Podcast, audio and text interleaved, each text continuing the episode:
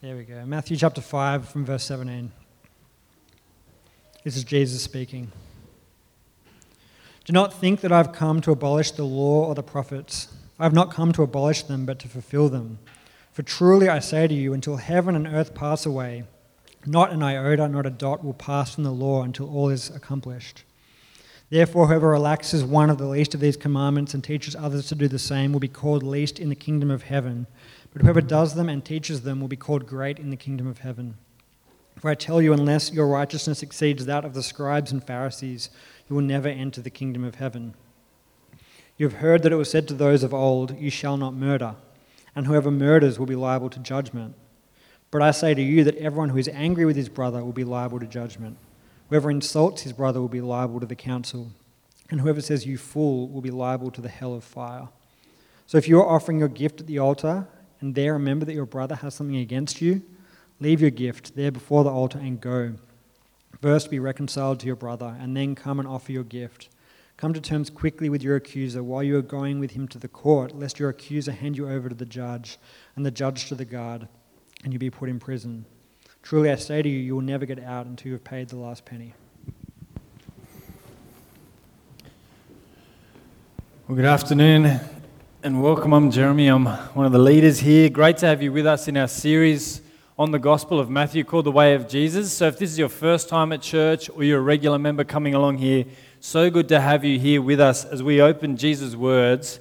And this section, as Jacob said before, is probably one of the most famous sections of teaching in all the Gospels. It's had a massive influence on modern social justice movements, on the way even our laws are formed. Jesus' short sermon here has had a global impact on people who even are skeptical of his claim to be God and man, and yet cannot deny the power of his words.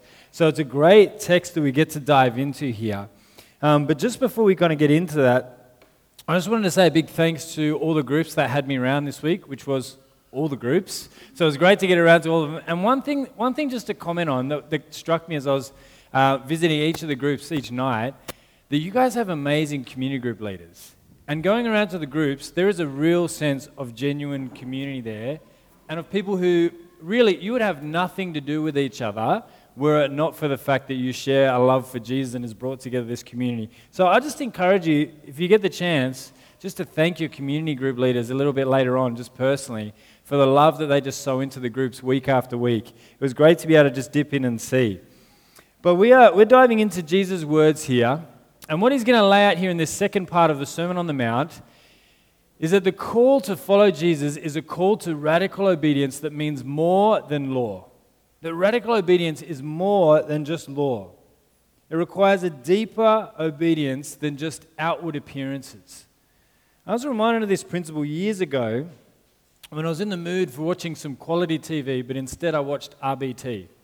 And if you've ever seen this show, if you, if you haven't seen the show, let me introduce you to the concept. If you feel bad about yourself, you get to watch other people's train wreck lives and feel a little bit better about yourself, even if just for a night. There's also a little bit of the game show kind of what's behind door number two sort of thing as you work out, oh, is this person really drunk or do they just, are they a bit weird? Um, and then like the, the little meter goes off and then it's ping, 0.07, and you're like, yes, you're done. And there's a, so there's a kind of a, you know, a sick joy to it as well. But I remember watching one particular episode, and there was a man in his probably early 20s, and he was caught way over the limit. And so they'd taken him back to the station for processing. The sergeant comes out, you know, kind of announces to him the charges that are being laid against him and the potential penalties and outcomes of these charges. And his, his head's in his hands, he's shaking his head, and you're waiting for, you can see outwardly that he's distressed. So you're waiting for just the verbal, I guess, affirmation of his kind of uh, you know, his remorse. But then he says, oh, like, I'm just so devo. Like, my friends do this every week and they never get caught. And the sergeant is, I mean, this, he would have seen, you know, so many cases like this before, but he's almost taken aback by it. And he sits him down and he says, mate, like, you could have killed yourself. You could have killed innocent people. Like, that's what's really at stake here. And the guy, just, he cannot wrap his head around it, partly because he was way over the limit, but it also revealed his heart that his biggest concern was that he seemed to be unfairly done by because his friends had done it week in and week out, and he happened to be the one that was caught. And it's kind of shocking to watch, in a way, to watch someone miss the point of the law so drastically. The point of those laws is not that you would avoid fines. The reason you don't drink and drive is not so that you won't get fined or lose your license or suffer some kind of inconvenience or maybe lose your job. The point of those laws is to protect human life, yours and other people's. But it struck me watching the show that laws cannot change hearts, can they? They can restrain behavior, and they can restrain the behavior of the unrepentant so that they don't do more damage than they possibly could. But laws do not have the power to transform or reform the heart or renew the heart, do they? And what we're going to see in this passage is that Jesus is going to say just that. That what he calls of his followers is not mere external obedience and restraint by restriction of law, but a deeper heart transformation.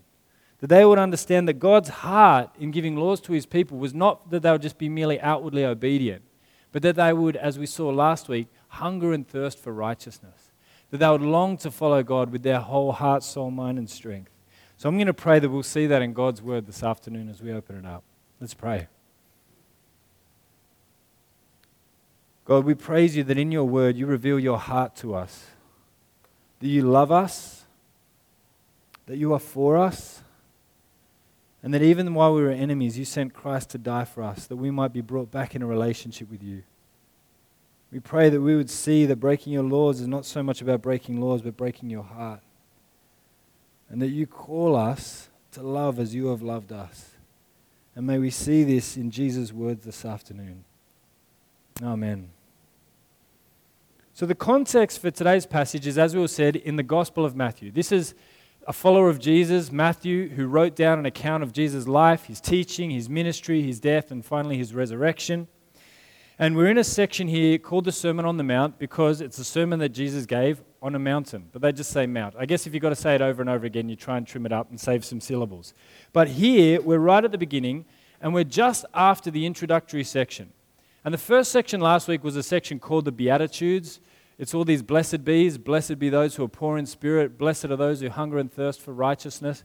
And really, that functions as like a, an overture for the Sermon on the Mount. If you've ever been to the opera, and I haven't, but I've been told that if you go, you might get what's called an overture, which is at the beginning of an opera, there's a piece of music that will kind of give you an introduction to many of the pieces of music that you're going to hear throughout the opera. Is that right? I mean, someone who's like classically trained can sort of can correct me on that. And the, sermon, the beginning of the Sermon on the Mount is an overture. It's introducing you to all these themes that are going to come back around as Jesus dives deeper into what it means to follow him. And so we're going to see those things reverberate throughout the Sermon on the Mount as we travel through it. And Jesus kicks into gear with the first one by starting on talking on the Bible that his ancient hearers had, which he's going to call the prophets and the law. It was a way of summing up the whole of the Bible, the prophets and the law. And this is what he says on it. In Matthew 5 17 to 18, he says, Do not think that I've come to abolish the law or the prophets. I've not come to abolish them, but to fulfill them. For truly I say to you, unless heaven and earth pass away, not an iota, not a dot will pass from the law until all is accomplished. Jesus comes saying, Look, I know I'm going to say some radical things and some things that you might not be used to hearing, but I just want you to know from the start, I'm not here to throw out the Bible. I'm not here to cast out everything that you've heard in the law and the prophets. Actually, I'm here to double down on it and to fulfill it. Now, what does this mean? To understand it, we need to see what Jesus says next. Look what he says in 19 to 20. He says, Therefore, whoever relaxes the least of these commandments and teaches others to do the same will be called least in the kingdom of heaven. But whoever does them and teaches them will be called great in the kingdom of heaven. For I tell you, unless your righteousness exceeds that of the scribes and Pharisees, you'll never enter the kingdom of heaven. Jesus says, when I say I've come to fulfill the law and the prophets, don't, don't mistake me when you hear that. I'm not saying now we're done with that and now you can live however you want. No, he says, I'm going to teach you some things. And, and if anyone even minimizes those commands, I tell you, they are not fit to come into the kingdom of heaven, to be one of my people. But he also says something that if you're an ancient hero would have shocked you. He says, unless your righteousness your good deeds, your standard of good works exceeds that of the scribes and Pharisees, you cannot enter the kingdom of God. You cannot be one of my people. Now, that would have shocked them because for them, the scribes and the Pharisees were like the religious school captains of the day. They were the keenest, the most fastidious, the most committed religious people. Everyone's thinking of those kids right now at school, weren't you? But they were the most committed. They took God's law so seriously that they even made up all these sub laws to attach to those laws just so they could be especially obedient. They took God's word literally and seriously. And Jesus says, I tell you what, unless you are more righteous than them, you don't have a shot. And to give you some modern sense of how shocking that is, you can think of it in this way. The world record holder for the marathon currently is Eliud Kipchoge. And he ran a project with Nike to try and run a marathon, so 42 kilometers in under two hours. To break that down, that means every kilometer is sub three minutes. Now, to give you some context for how fast that is, they set up in a mall a treadmill surrounded by crash mats and they were offering people the chance to try and run at Kipchoge's pace for just not 1K, just one minute. And scarcely a person could do it. If you have ever tried to run a, a three minute K, you will know it's just bolting. It's just going as hard as you can for as long as you can. And he did that for two hours. Now imagine someone said to you, unless your pace exceeds Kipchoge's, you have no chance of entering the kingdom of God. Just thinking about it makes you feel sick and exhausted all at the same time without having actually done anything. Now, that's how they would have felt as soon as Jesus said that. He said, Unless your righteousness exceeds that of the scribes and Pharisees, you cannot enter the kingdom of God. And every person listening at that point would have been like, Well, I guess we're all out there. But Jesus is saying this to be provocative, and he does it the whole way through the Sermon on the Mount. He knows how to say things to get people's attention. He wasn't a softly spoken, mealy mouthed preacher. He says things because he wants to be heard. But what they don't know is that this standard of righteousness is the very standard that Jesus is going to achieve on their behalf. That he will, in fact, win the righteousness that they need to live and die the death that they deserve so that there might be a swap. A righteousness that they did not achieve or attain. That's why Paul, who himself was a Pharisee, who came to follow Jesus, writes this in a letter to the Romans. In Romans 3, Paul says, But now the righteousness of God has been manifested apart from the law, although the law and the prophets bear witness to it. The righteousness of God through faith in Jesus Christ for all who believe. For there is no distinction, for all have sinned and fall short of the glory of God. Paul says, because of Jesus, there is now a way to be declared righteous even though you're a sinner a righteousness that doesn't come from your own obedience, but from Jesus' obedience. And notice what he says here. He says, The law and the prophets testify to this. He's saying the whole Old Testament pointed to the fact that there was a standard of righteousness that God required that we were unable to meet. And it pointed forward to a day when someone would come along who would fulfill that standard and die in our place on our behalf to take our sin that we might be credited righteous apart from our own works. That's why Paul says now a righteousness of God has been revealed apart from the law. There is a way to be right with God that does not require your own works. It was a standard that we could not meet. This is what Jesus is saying when he says, I've come not to abolish the law, but to fulfill it. It was all pointing to Jesus, that there would be one who would meet God's standard for righteousness and who would be a sacrifice for our sin.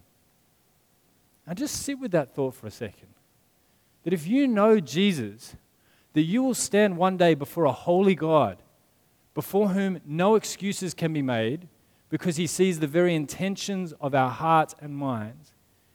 And he knows you to your depths and to your core and your intentions and all that you have done. And yet, because of Jesus, will say, righteous. You will stand before a holy God and be welcomed home because of Jesus. That's the truth of the gospel.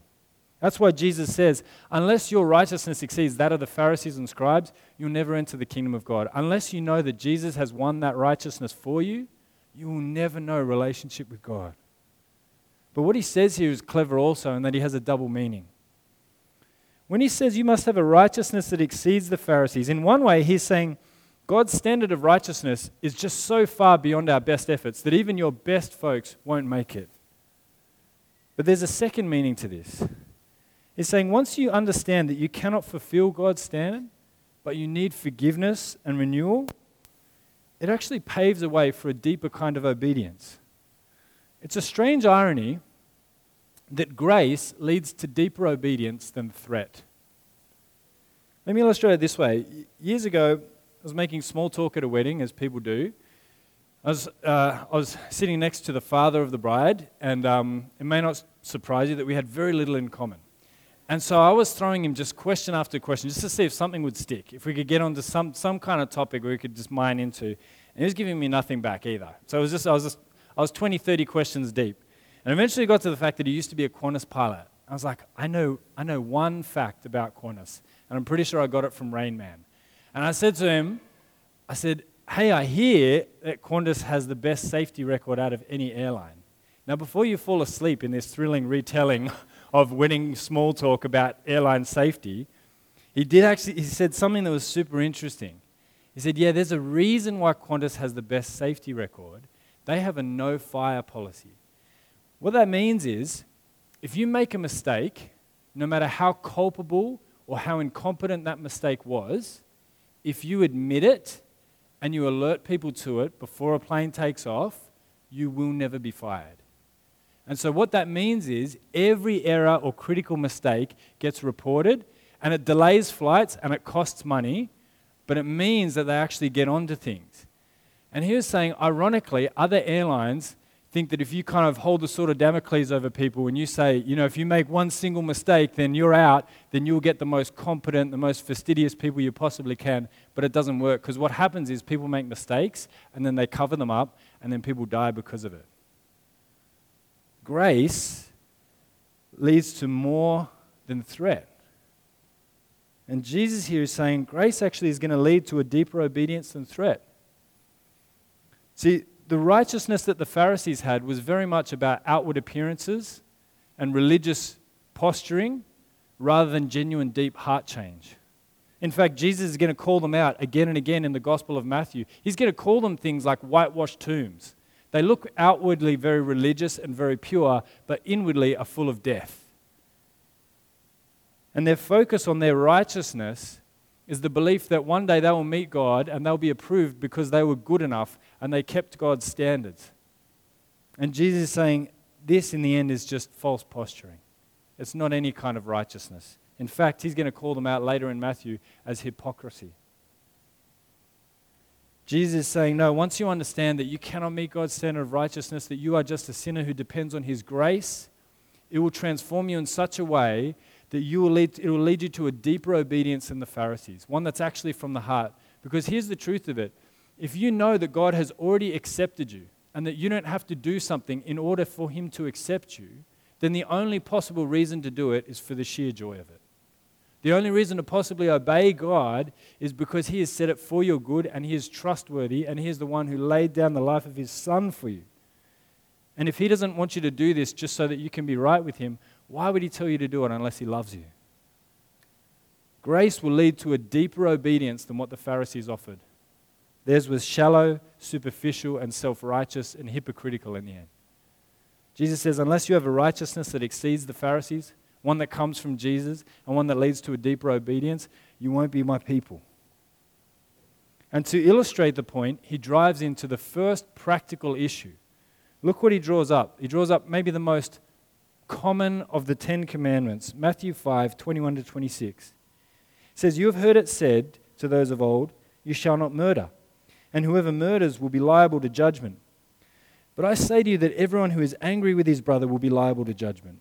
Whoever insults his brother will be liable to the council, and whoever says, You fool, will be liable to the hell of fire. So if you're offering your gift at the altar and there remember that your brother has something against you, leave your gift there before the altar and go. First be reconciled to your brother, and then come and offer your gift. Come to terms quickly with your accuser while you're going to him with court, lest your accuser hand you over to the judge, and the judge to the guard, and you be put in prison. Truly I say to you, you'll never get out until you've paid the last penalty. Jesus starts with a command from the Ten Commandments they're all familiar with do not murder. And he says, and this, this Sermon on the Mount is marking out what kind of people he's going to call to himself. And he is saying to them, I want my people who follow me to be more than just not murderers. he has a, a, higher ambition for his people than just that they would not murder. It should be the case that churches out the front should be able to put up something a little bit more than like, come to church, we're not murderers, which sounds incredibly sus, right? Jesus is saying that his people are not just to be marked by the fact that they do not murder. In fact, he's saying that God's heart in this command goes much deeper than just not shedding blood. See, even in our culture, it's common to justify yourself by saying, well, at least I'm not a murderer, even when we're just saying it for hyperbole. It's a command that's easy to feel good about. But Jesus says it's not enough to not be a murderer. He says it's no good to be someone who does not murder and yet you are full of contempt. He says if you are even angry with your brother and you say fool, which means nothing or worthless in your translation, he says it's as bad as murder. Now, here you might be saying, this is a little bit out of order, isn't it? Connecting something so everyday, like insulting someone, with something as significant as a crime like murder, is, I mean, I, I get that he's being provocative and that sort of thing, but it's a bit of a stretch, isn't it? But is it really? See, look at what he's talking about. Jesus isn't talking about all anger here. He's talking about something very specific, a very specific type of anger. You might call it contempt. He clarifies it by saying it three ways. He says, anyone who is angry with his brother, anyone who insults his brother, and anyone who says, you fool. This is a way of being angry towards someone because they are somehow less than you. It's what you might call contempt. This is not righteous anger against sin and injustice. This is an anger pointed towards someone to say, You are nothing. You are somehow less than me. And Jesus is saying, at its heart, this is where murder begins by seeing another life as less valuable or even expendable. That there is a connection between contempt that, when it is full grown, will be murder if it's not restrained. John Owen, the 17th century theologian, writes Sin always aims at the utmost. Every time it rises to entice or tempt, might it have its own course, it will go to the utmost of that sin. Every unclean thought or glance would be adultery. Every covetous desire would be oppression. Every thought of unbelief would be atheism, might it grow to its head. Sin always aims at the utmost, it will do as much damage as it can. And Jesus is saying here contempt is of the same species as murder, one in its embryonic state and one full grown. he says, when God gave the command not to murder, what he was aiming at was something more significant than just not shedding blood. Contempt has the same dehumanizing heart as murder. The Old Testament law was not adequately satisfied just by not shedding blood. It was meant to be a call to regard others' lives as equally valuable to yours. That all equally were made in the image of God.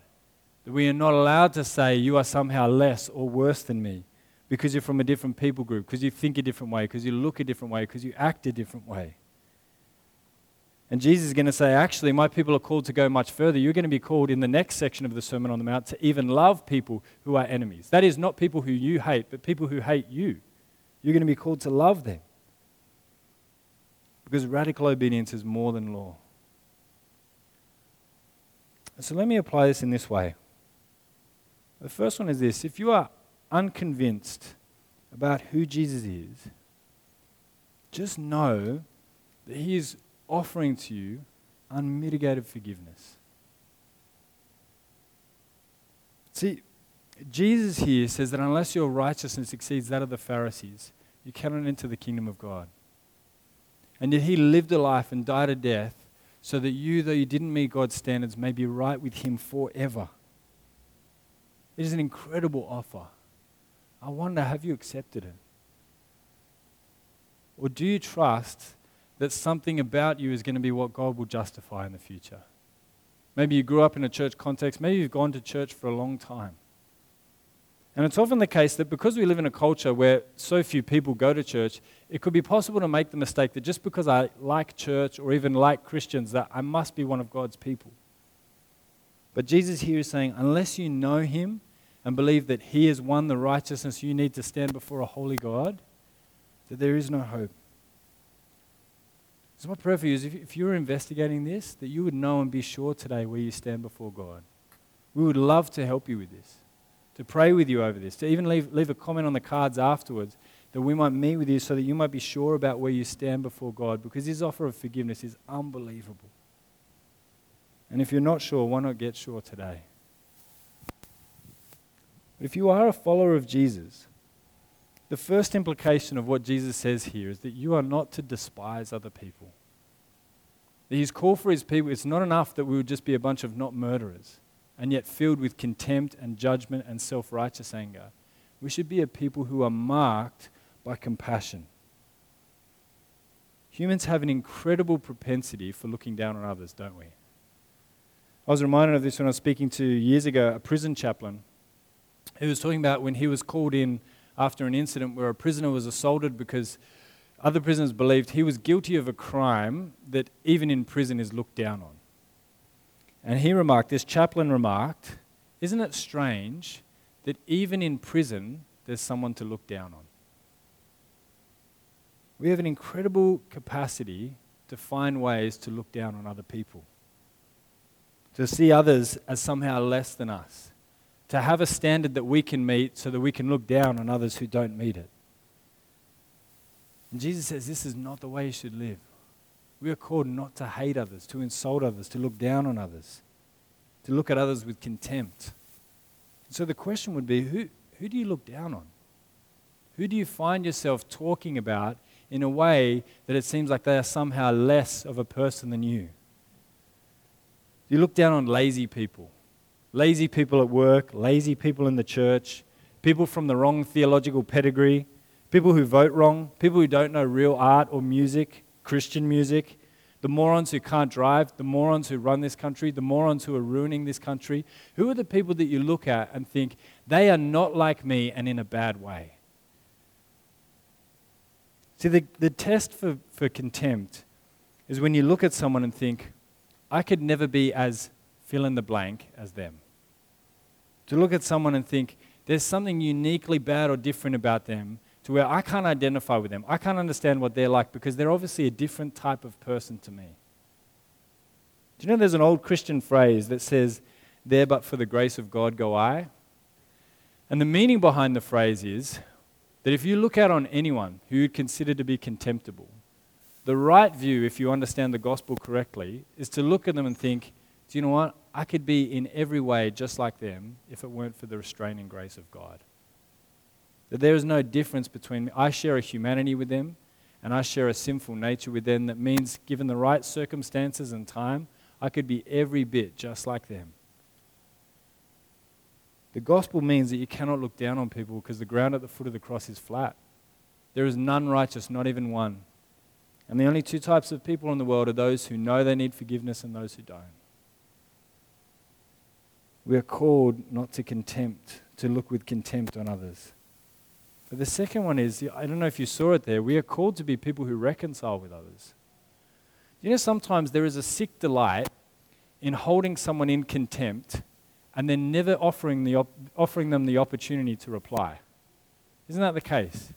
You can, you can be so bitter towards someone and yet at the same time unwilling to reconcile with them or give them a chance to answer their case. Sometimes we can get into the sick delight of savoring our contempt and almost living off us because for a small moment it makes you feel righteous and above someone else. You can rehearse mentally how you would dress them down verbally and, and lay out for all to see all their flaws and their sin. And in a way, it gives us a sense of our own righteousness or pride. And Jesus says this is not to be the way of his people. In fact, he says, if you are out of reconciliation with someone and you call yourself a follower of Jesus, it's probably a good idea not to be back at church next week until you've reconciled with them. Because if you hold something against someone and it's not significant enough to actually bring up with them, then you either need to let it go or you need to talk to them about it. But here he says, drawing on an ancient sort of ritual that they were doing, he says, Look, before you even go to the sanctuary, make sure you reconcile with your brother or sister. Because we are not to be people who hold others in contempt. We're to be people who reconcile. The gospel calls us to radical obedience, not to mere avoiding don'ts like do not murder. But radical obedience is more than law. And wouldn't it magnify Christ to be a people who did not look down on anyone? Imagine how attractive Jesus' church would be if we radiated the kind of humility and grace that Jesus talks about here, where people had a, a palpable sense that this is a community of people who can hold their differences with others. It's still okay to argue about right and wrong, but without the sense of self righteous judgment, without a sense of contempt for the other. Who are kind and generous in our assumptions of people, who are agents of reconciliation in, a, in an age of division. The kind of people that others trusted because you never pile on when people are gossiping at work. What a people we would be, how happy in Christ we would be, how glorified God would be in a community that lived this out. Let's pray that He'll make us into these kind of people. Father, we thank you that you are radically merciful, radically gracious, and that you lead us to be the same. We pray that we would live in step with the gospel, that we would not forget that it is incompatible with the gospel to look on others with contempt. That instead, we would see a shared humanity, a shared sinful brokenness, and a shared need for the love of Jesus and for the righteousness that can only be found in Him. Father, we just thank you for His death on our behalf that we might be made new. We just pray that piece by piece, you'd be putting us back together as people. That we'd be people who look with compassion on others, who disagree with generosity, and who radiate the love of Christ. Father, we pray all of this for the sake of your holy name. Amen.